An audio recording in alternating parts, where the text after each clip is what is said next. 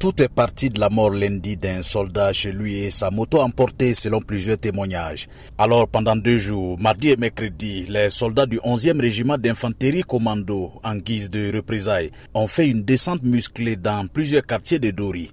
Ils ont exécuté des tirs à l'arme automatique et ont bastonné des populations selon un communiqué de la mairie. Selon des sources à la radio locale Radio Omega, au moins sept civils ont été tués dans ces événements. Dans un communiqué hier, le préfet, par ailleurs président de la délégation spéciale de la commune de Dori, a qualifié ces actes de regrettables et a affirmé que l'armée a présenté ses excuses à toute la population. L'armée s'est aussi engagée à sanctionner les militaires impliqués dans ces actes, précise le communiqué. Le mouvement burkinabé des droits de l'homme, section Dori, a appelé à une enquête prompte et diligente pour élucider les circonstances de la commission de cet acte, dit-il, lâche et odieux.